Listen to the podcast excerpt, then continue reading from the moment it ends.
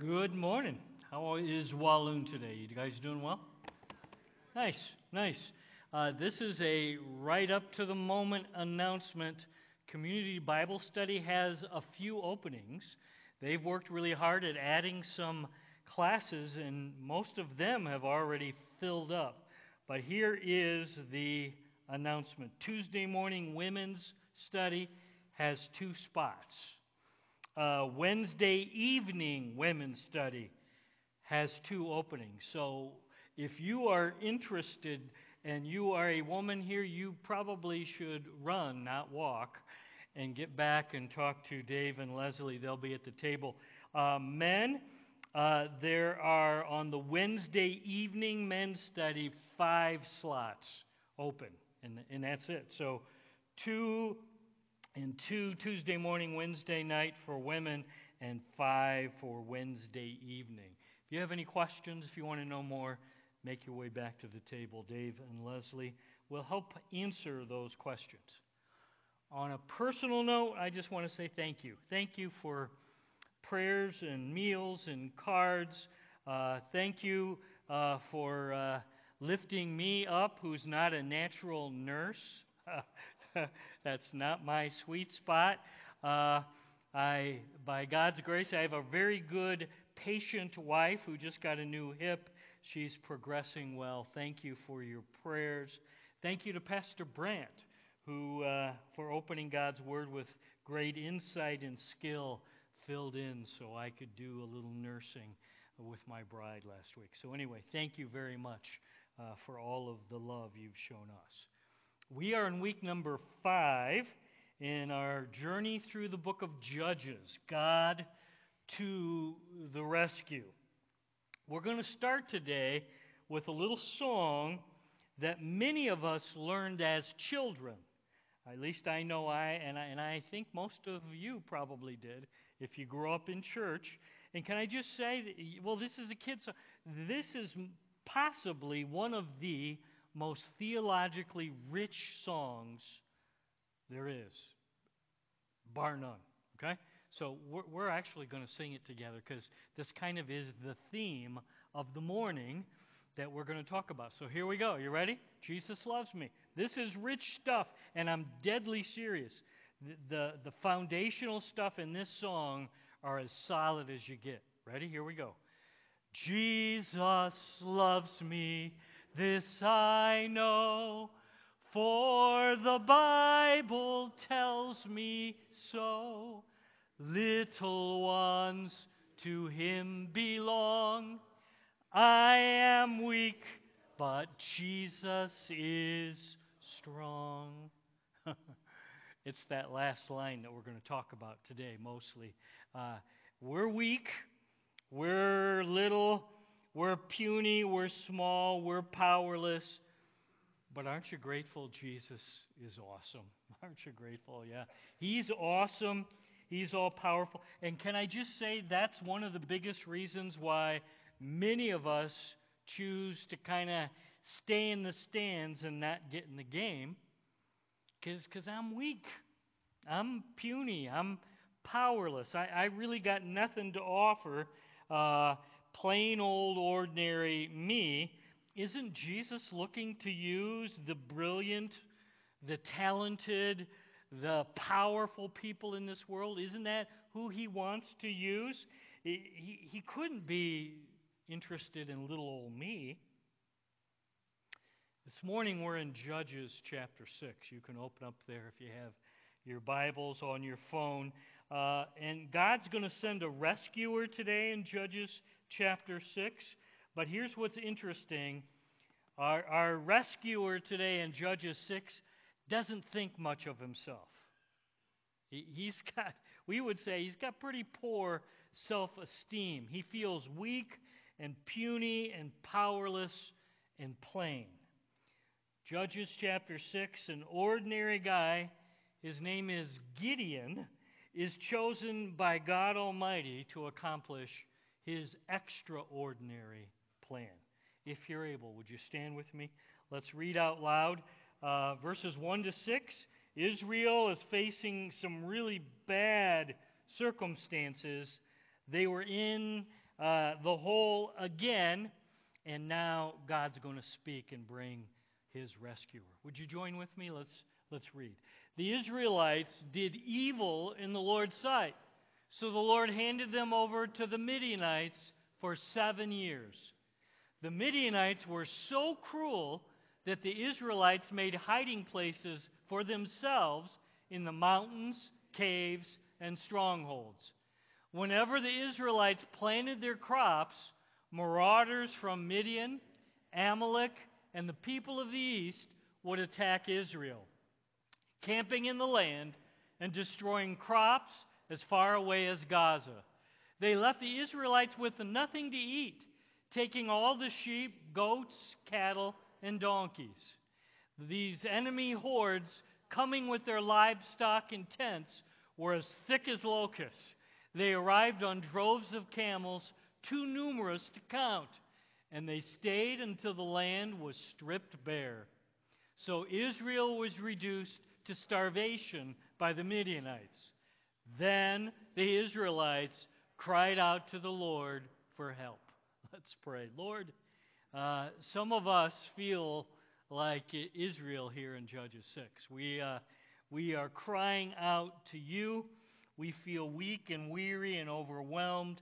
And I'm praying, Lord, that your inspired words, your, your book for our living, will bring hope and encouragement and strength today. That's what we're asking for. We're ready to hear from you. We invite your spirit, we invite your son today to rule and reign in your church, because this is your church. Come take charge. And all the church family at Walloon Lake said with one united voice, You can be seated. Verse 1 For seven long years, seven years, the Midianites and the Amalekites had been pounding and plundering the hard work of God's chosen people. So they were, they were putting in the effort, but every time they worked, they'd come and it would either be burned up or destroyed or stolen. How many of you usually plant a garden? Can I see your hands? How many of you like to plant a garden? Wow, most of you. Um, just imagine with me, okay? Uh, when it's time to go harvest your produce, uh, your corn, your green beans, your tomatoes, your squash, we could keep going. You come out to your garden because you're going to come and, and pick your produce, and you find out it's already been picked clean. Somebody, you suspect the neighbors, have snuck over in the middle of the night with flashlights and they've stolen all the fruit of your garden. Got that picture? Okay? All the planting and tilling, all the weeding and watering that you've done. And this just isn't once. For seven years, every time you come out, it's picked clean. All your effort, all your sweat, it's gone again.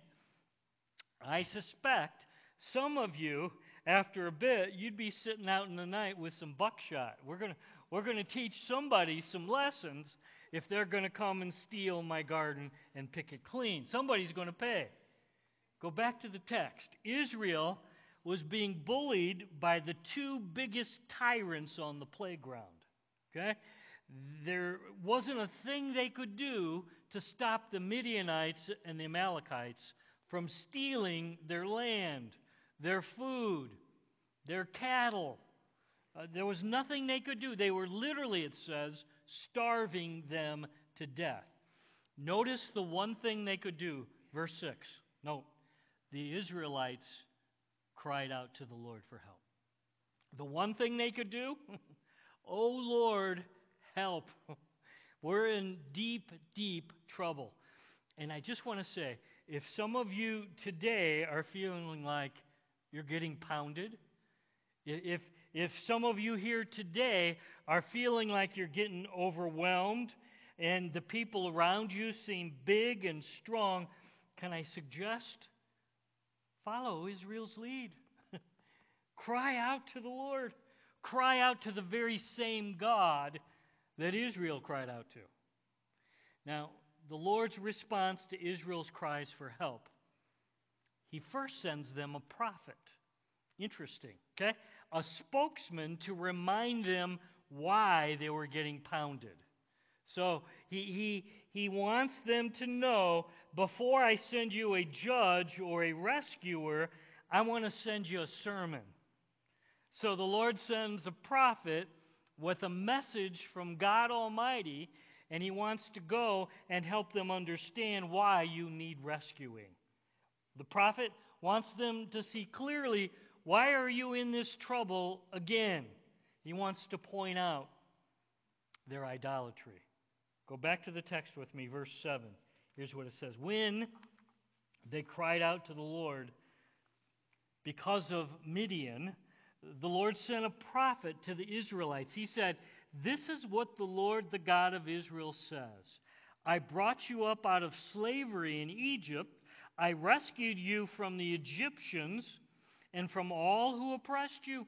I drove out your enemies and gave you their land. I told you, I am the Lord your God. You must not worship the gods of the Amorites, in whose land you now live. But you haven't listened to me. the prophet reminds them, oh, by the way, look back short term in your history, and I just delivered you from the biggest, baddest bully in all of the world Egypt and Pharaoh. I, I just brought you out. And, and now I, I've worked, and you're out of the grip of mighty Egypt, past tense, present tense, I can deliver you now from the situation you're in. You're, in the hands and the clutches of the Midianites and the Amalekites. I can do the same today. Israel, this unnamed prophet, proclaims the reason you're in such a bad situation, give me your eyes, the reason you're getting ground to a pulp is because you've turned your back on Jehovah God. Okay? You're worshiping false gods. You're bowing down to false idols. You're not worshiping capital G God, Jehovah God. Verse 10. What, what's wrong with you? What, why have you turned your back? God sends a prophet to move Israel from regret to repentance. Got that? God's sending a prophet right now to move them. They were living in regret, but He doesn't want them just to be regretful of the situation they're in. He wants to move them to repentance. Let's go to the New Testament. 2 Corinthians chapter 7 and verse 10. Here's what uh, it explains. We'll put that up here. For the kind of sorrow God wants us to experience leads us away from sin and results in salvation. There's no regret for that kind of sorrow, but worldly sorrow, which lacks repentance, results in spiritual death. Okay? Let me break that down with you. We'll leave that up for a bit. Worldly sorrow means no heart change. Worldly sorrow means no repentance. Repentance is I'm, I'm over here, I'm living in sin, and, and I'm not willing to turn away. I want to keep living in sin, and I regret the fact that I'm facing hard times. I, I, there's consequences. I'm sorry I got caught. I'm sorry I was found out in my sin. Do you understand? That's worldly sorrow. Israel was living in regret. It's all about me. Lord, I'm hurting. I'm harmed. I'm miserable. I don't like my pain. Godly sorrow, it's all about God. Lord, I, am sorry that I sinned against you. Lord, I, I'm sorry that I sinned against Christ, and I'm not going to lay here in the mud and the manure of sin. I'm going to stand up and turn and do the U turn and run to you, Jesus. That's godly sorrow. Worldly sorrow, I, I don't like my situation, and I'm sorry that I'm miserable, and I'm sorry that I got caught. Um, Israel here, they were living in pain. They, they had their crops and their herds stolen. They regretted all the mess they kept making, but they were just regretful. They weren't repentant. So I need to ask the question where are you at today? Are you living in regret, or is there truly sorrow when we sin? Okay? When it's clear you're in sin, is there repentance? I'm not laying here any longer. I'm going to get up and I'm going to run to you, Jesus, and get clean and back in right relationship with you. See, when I'm living in worldly sorrow, I don't like my situation. I'm sorry about my pain. I hate my consequences. But I really like eating with the pigs. There's a part of what I'm involved in I really kind of enjoy. That's where Israel was. We kind of like these idols. We, we kind of like living with the Amalekites. Uh, we're kind of good here. This cycle of regret, this cycle of rebellion and sin, it's a recipe for living a life. I'm literally crying out to the Lord for help, and the Lord comes through, and I'm right back here again. I'm right back wallowing in the mud and the manure once again. And my life stinks, and my life stinks to me and everybody around me once again. Now, the scene switches. That's the prophet. That's the prophet proclaiming the sermon they needed to hear from the prophet. Now we're about to move from regret to repentance. Okay? We get introduced to our hero. I would really say he's kind of an anti hero, a reluctant hero, a reluctant judge, and he's hiding and he's hopeless and wondering where God is. Our rescuer today is weak and insecure and lacking in self esteem. Gideon is weak, but thank God Gideon's God is strong. Thank God he's strong. Let's go back to the text, verse 11. Here's what it says Then the angel of the Lord came and sat beneath a great tree at Ophrah, which belonged to Joash of the clan of Abiezer. Gideon, son of Joash, was threshing wheat at the bottom of a winepress to hide the grain from the Midianites. Uh, the angel of the Lord appeared to Gideon and said, Mighty hero, the Lord is with you.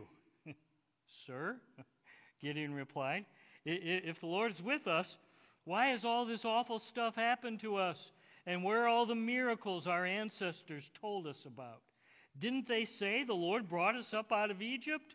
But now the Lord has abandoned us and handed us over to the Midianites. Then the Lord turned to him and said, Go with the strength you have and rescue Israel from the Midianites. I am sending you. The, the angel of the Lord appears here to Gideon. Okay? I believe, okay? And just so you know, not everybody believes this, but I believe this is an Old Testament appearance of Jesus Christ in the Old section. Okay? Uh, fancy word there is a theophany.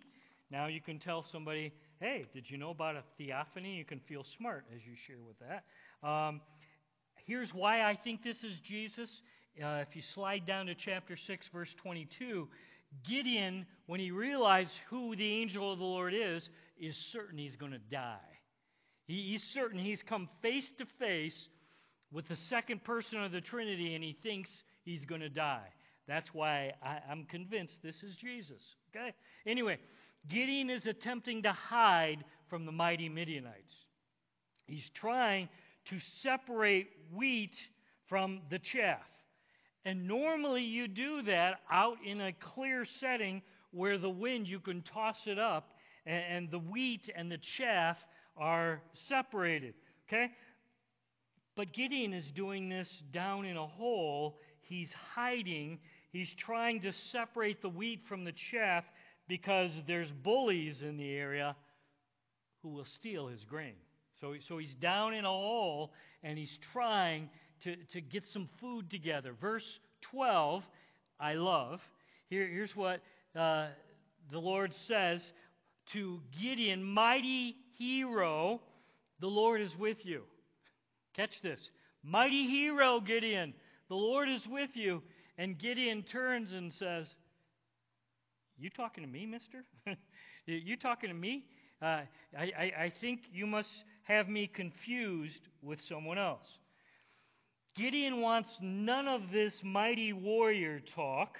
Uh, he wants to know instead, quickly, from this religious stranger, why, why have you allowed this awful situation to occur?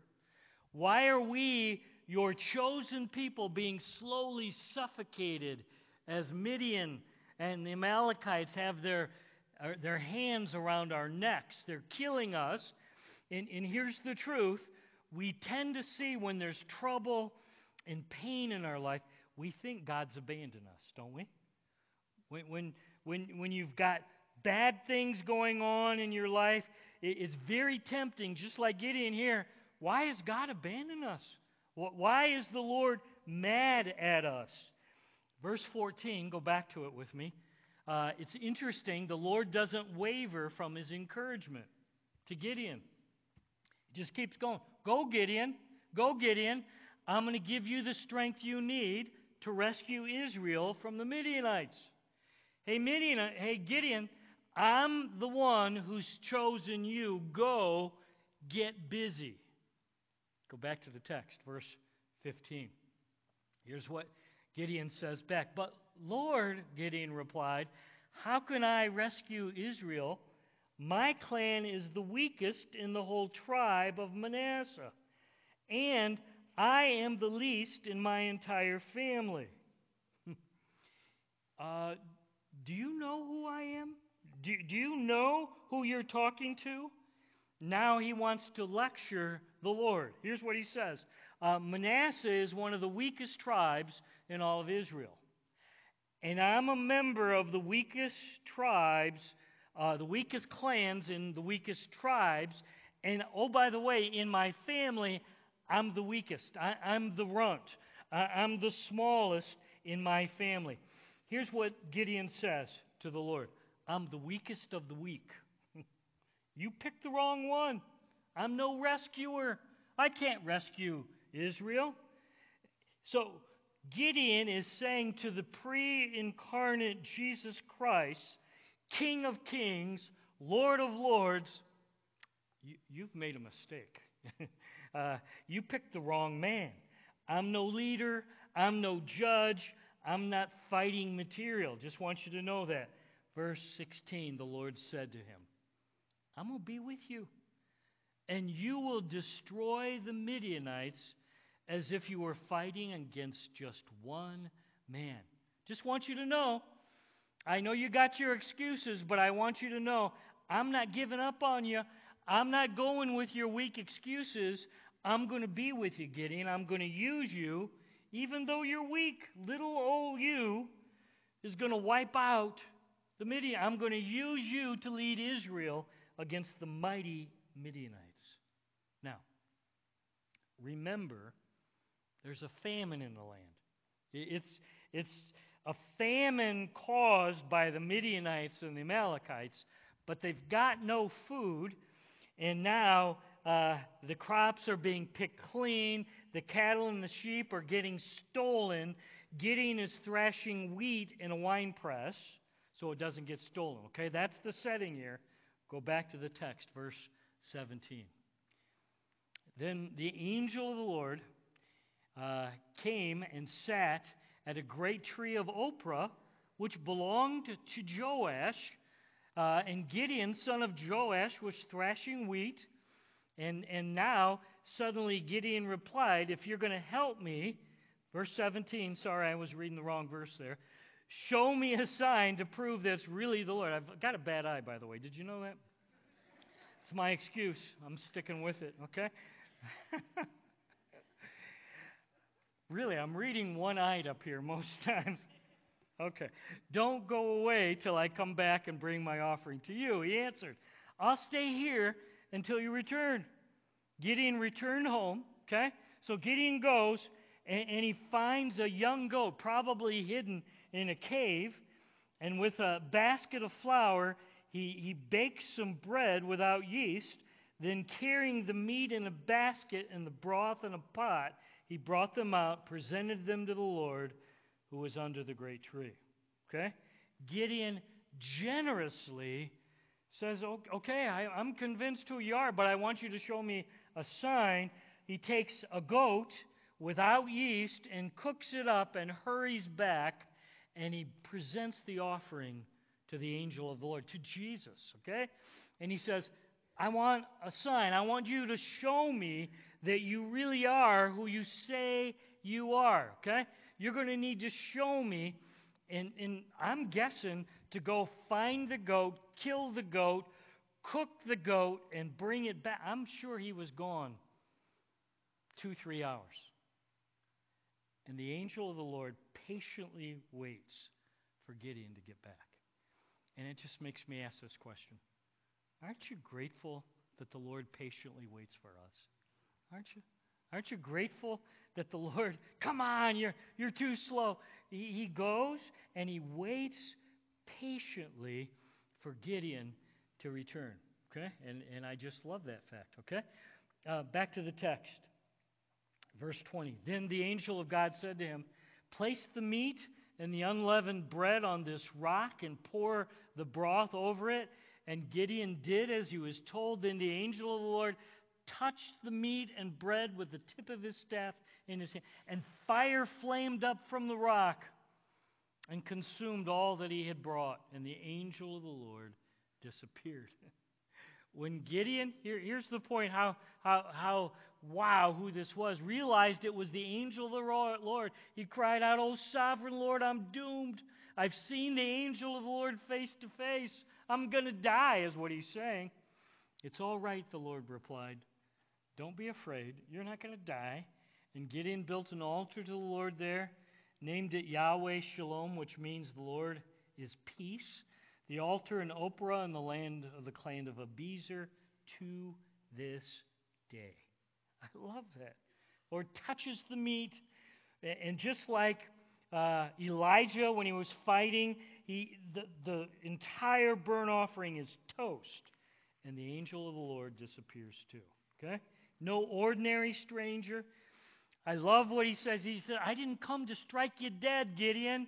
I came here in peace because you're my man. I want to use you. I want to see you used powerfully. We're at peace with each other.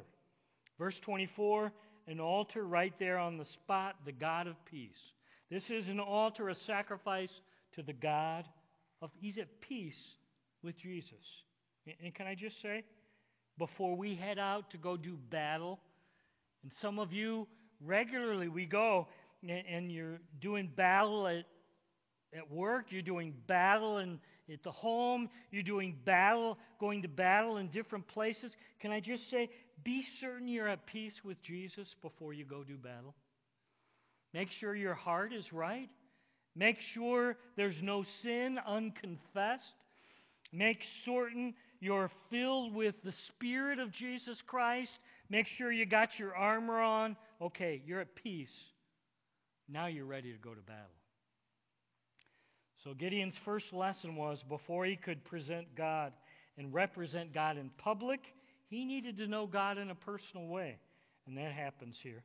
Second lesson Gideon was going to have to leave all his old gods, little g, behind.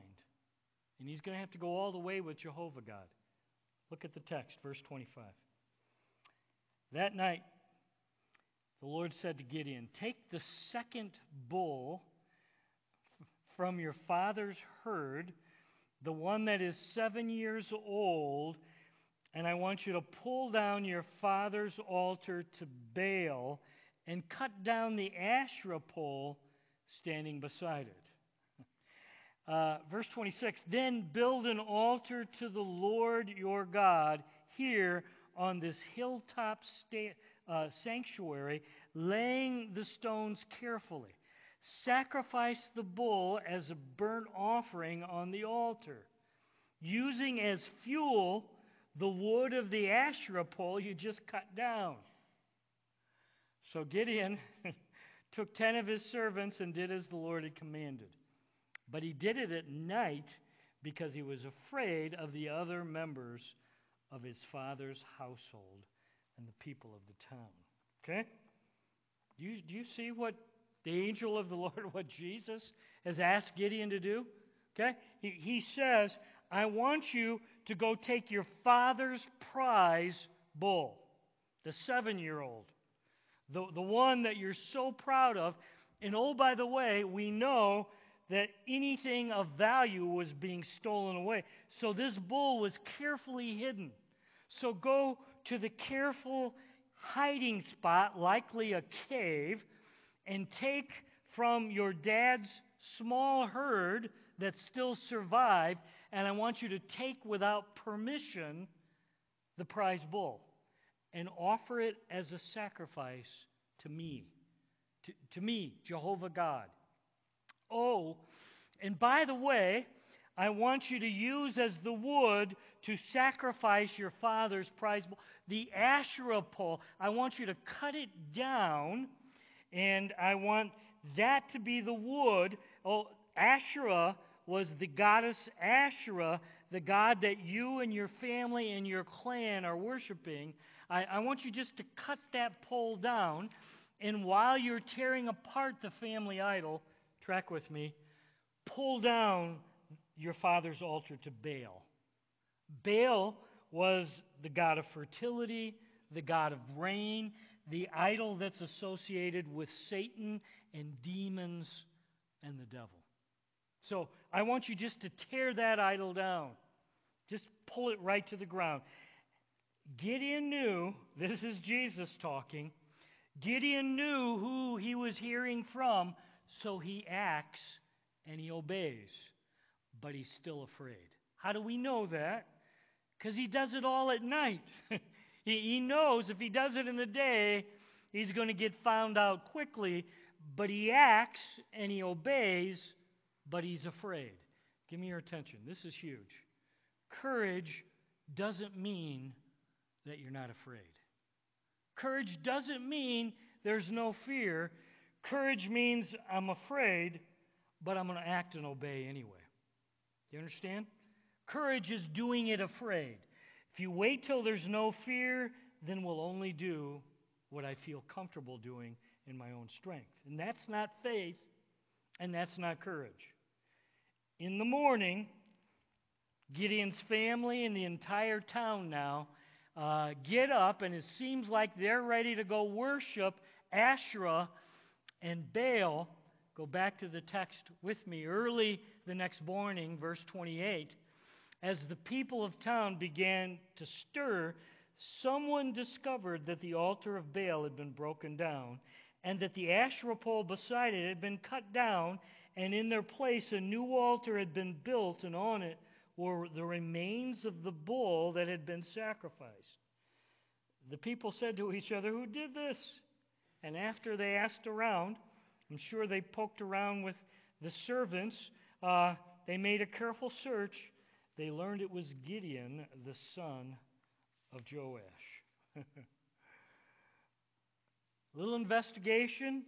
Uh, and why are they investigating? Because there's a crispy critter there still smoking on the altar to Jehovah God. The prize bull and now the Asherah pole, that's been cut down, and it's the wood that, that's lit the bull on fire. And, and now there's no altar to Baal, and everybody's in uproar. Who's the one who slaughtered Dad's prize bull? Who's the one who's burned up the Asherah poles and torn down the altar to Baal? It's none other than little, weak, shy. The runt did it.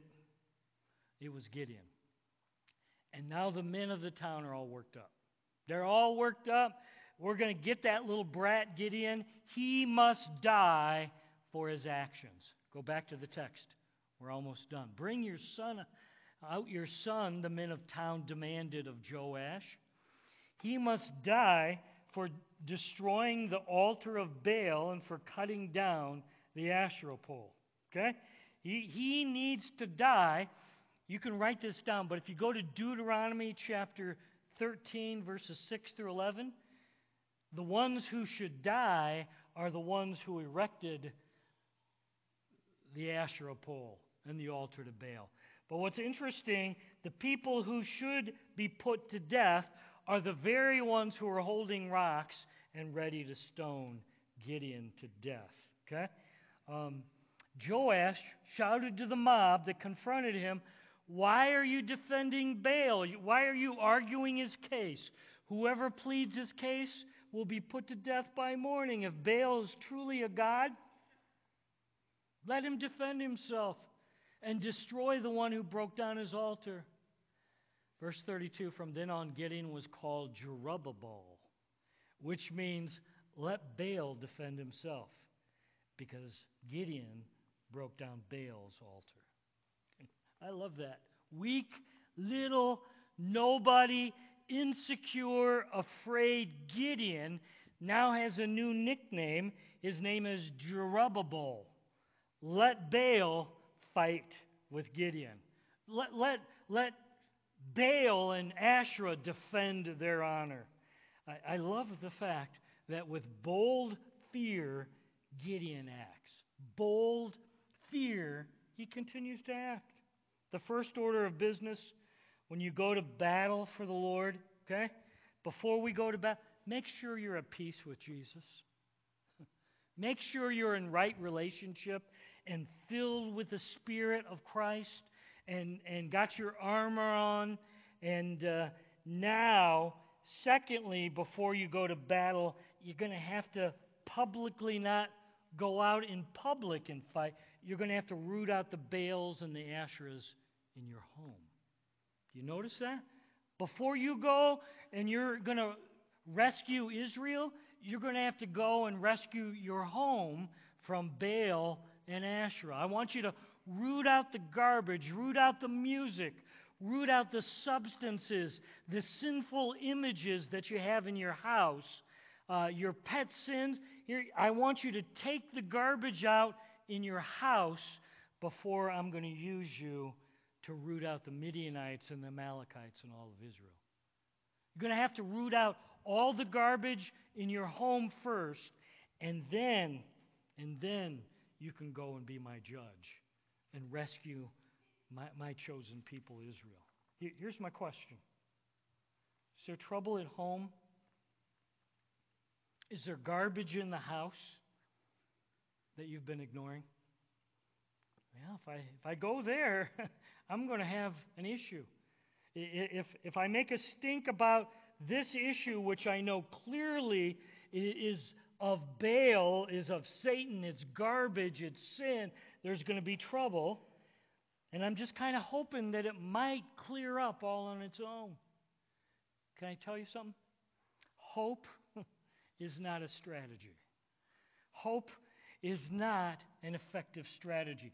Fires, even small fires, rarely go out all on their own. Clean up your home. That's where it starts. That's where it starts with Gideon.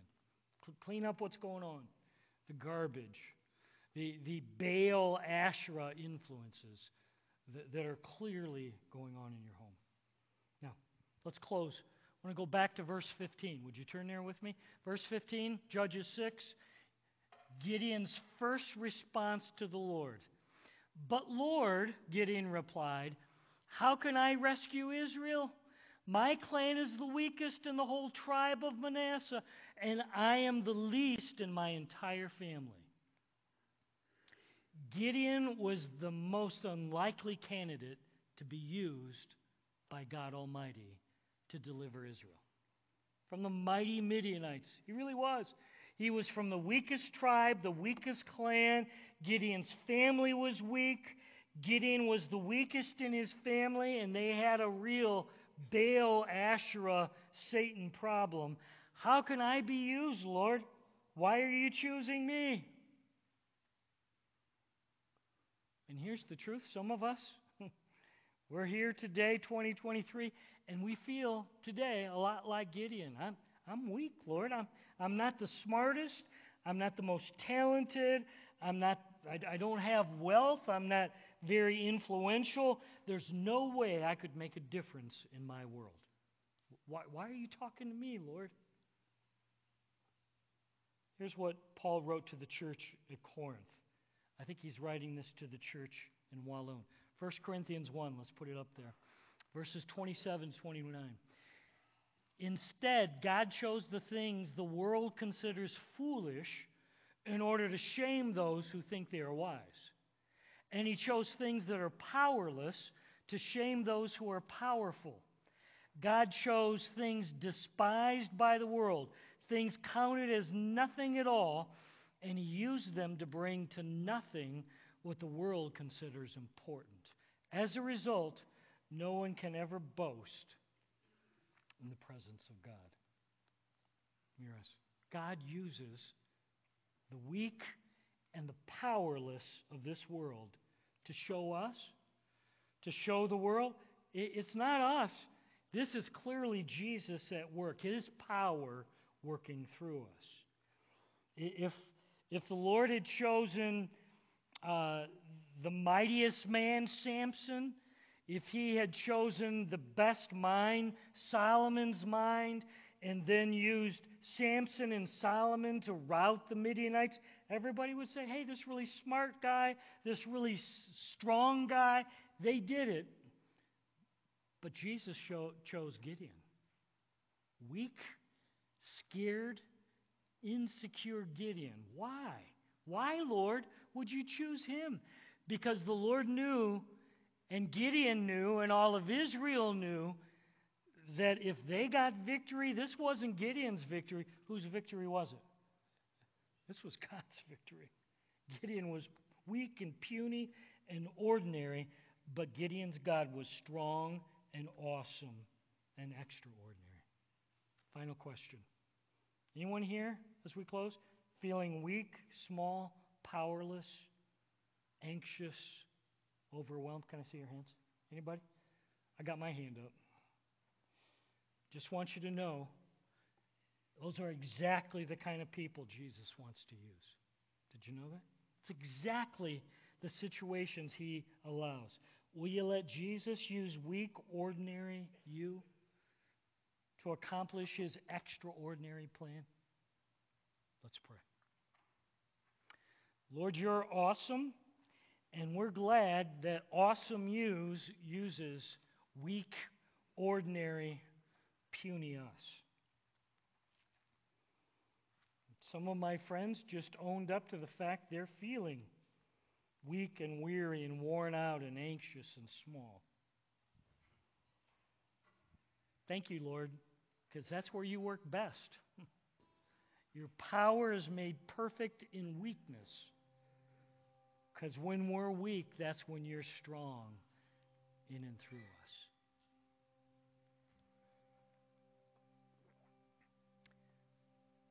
Lord, would you help us to quit trying to do it in our own strength and power and smarts? Lord, would you convince us to the core that it's only your Son Jesus and His Spirit in alignment with your Word that powerful, lasting things happen? Any false idols, altars in your home? that need tearing down? Anything you need to do, but you're afraid? Courage is doing it scared. Lord, give me the strength. Give us the power to obey even when we're scared. In your strength, by your Spirit alive in us. If you've never fully surrendered your life to Jesus, if you've never invited Jesus to come and take charge and sit on the throne and be your boss, today can be the day of salvation. Starts with gospel facts. Jesus, I believe. You're the sinless lamb. You took my place on the cross. You shed your blood. You took my place in the grave. Third day arose for me. Jesus, I receive you now as my Savior my forever friend, my boss, my king. God's word says those who believe and receive become children of God.